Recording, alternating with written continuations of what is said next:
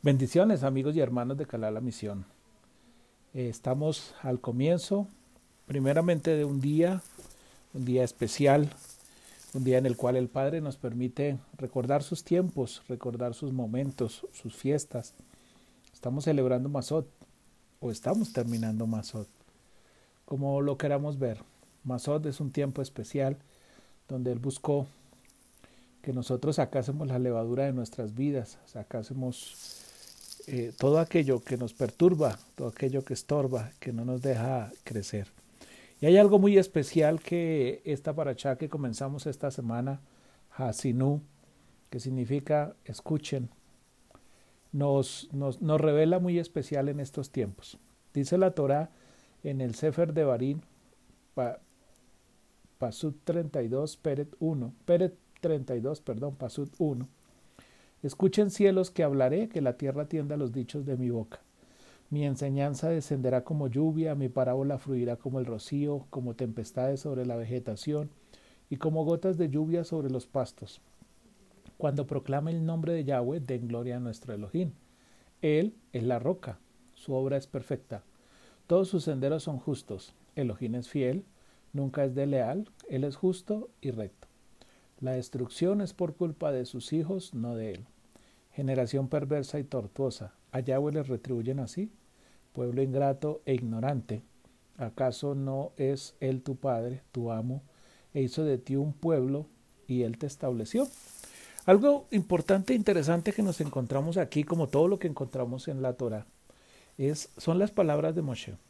Moshe es un hombre que tuvo el privilegio de estar delante de la presencia del Eterno, tuvo el privilegio de verlo, tuvo el privilegio de escucharlo, tuvo el privilegio de ver cosas sobrenaturales que nadie vio o que nadie ha visto. Aún la misma Torah nos enseña que el mismo Mashiach lo reconoce a él como el gran profeta de Israel, como el hombre, como el hombre que tuvo la capacidad para discernir, para revelar la voz del Eterno, sus movimientos y todas las cosas. Y nos encontramos en, esta, en el inicio de esta parasha, donde comienza diciendo, escuchen. La Torah pudo haber escrito en hebreo shma. El shma, cuando oímos shma, oye, estamos viendo que es un escuchar con acción.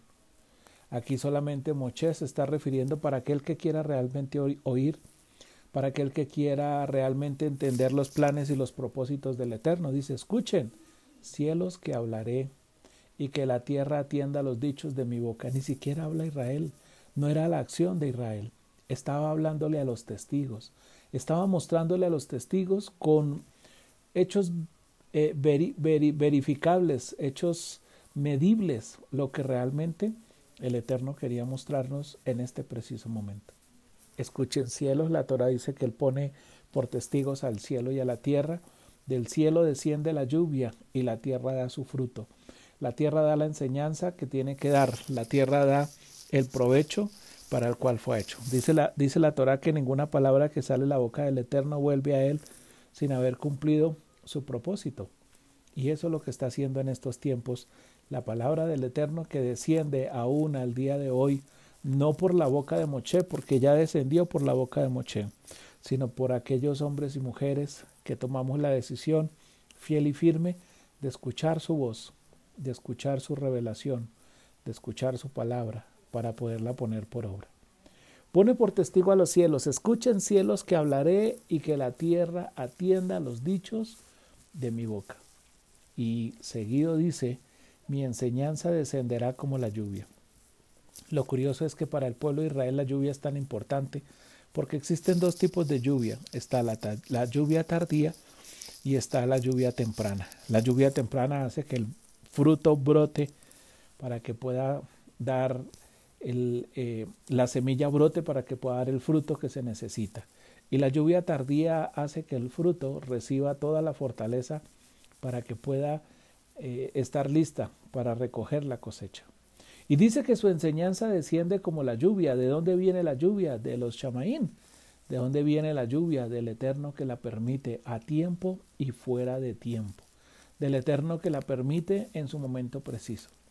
Dice, mi parábola fluirá como el rocío. ¿Qué hace el rocío? El rocío es aquel, aquella brisa suave y ligera que desciende en la mañana para que en caso de que venga la lluvia, la lluvia no caiga directamente sobre la tierra, sino por el contrario la que hace que esa lluvia descienda de una manera sutil y suave para no dañar la vegetación al cual fue enviada.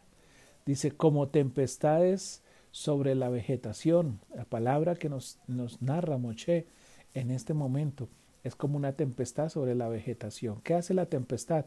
Desarraiga todo lo que no sirve, desarraiga todo lo que no tiene buena raíz, desarraiga lo que no está fortalecido, desarraiga aquello que no tiene fuerza y simplemente lo lleva como una tempestad sobre, sobre los lugares a donde lo quiere llevar y como gotas de lluvia sobre los pastos. Qué bendición tan grande cuando Moshe nos enseña y nos muestra que realmente hay una palabra dulce y suave para cada uno de nosotros. ¿Y cuál es esa palabra dulce y suave que Moshe nos quiere transmitir? No son mandatos, no son estatutos, no son decretos, no son ordenanzas, no es nada que se le parezca para que nadie pueda decir que, que realmente lo que hace el Eterno es como hostigarnos sobre sus, su palabra con sus cosas. No, dice, cuando proclame el nombre de Yahweh, den gloria a nuestro Elohim. Él es la roca. Su obra es perfecta, todos sus senderos son justos, Elohim es fiel, nunca es desleal, Él es justo y recto. Cuando yo leo estos pasajes, sencillamente recuerdo y siento el amor tan grande y especial que tenía Moshe por el Eterno.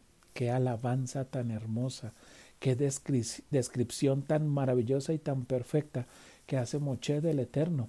No lo compara con nada, no lo compara con nadie porque no hay nada ni nadie que tenga la misma capacidad y que esté al mismo nivel que el Eterno. Por el contrario, su obra es tan perfecta. Él es la roca sobre la cual yo puedo fortalecerme. Él es la roca sobre la cual yo puedo formarme. Él es la roca, sus senderos, sus caminos son justos. La obra que Él realizó es perfecta desde el principio de la creación hasta el final de la creación. Él es fiel, nunca es desleal, justo y recto. Incluso podemos ver que cuando el Eterno desata su ira, al final ter- termina diciendo, y tuve misericordia de aquel pueblo, y los traje de los confines de la tierra, y los busqué, y los llamé, y permití que, se, que su corazón se transformase, y permití que volviesen a mí, cuando realmente lo único que mereciéramos era la destrucción.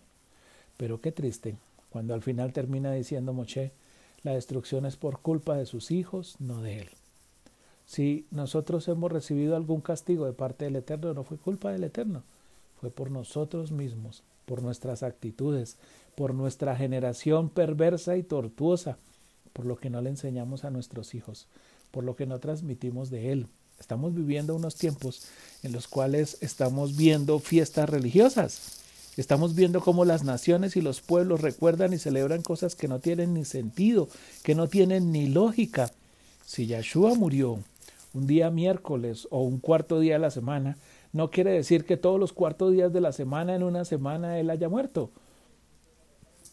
No tenemos por qué quedarnos en tradiciones y costumbres que lo único que han hecho es traernos confusión y caos.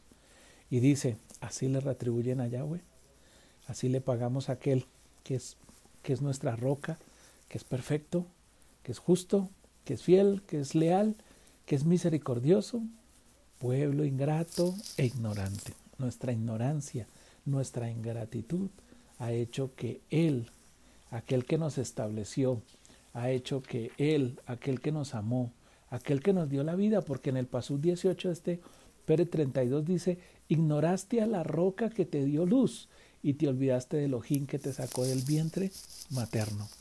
No fue nuestra madre la que nos formó, ella prestó el vientre.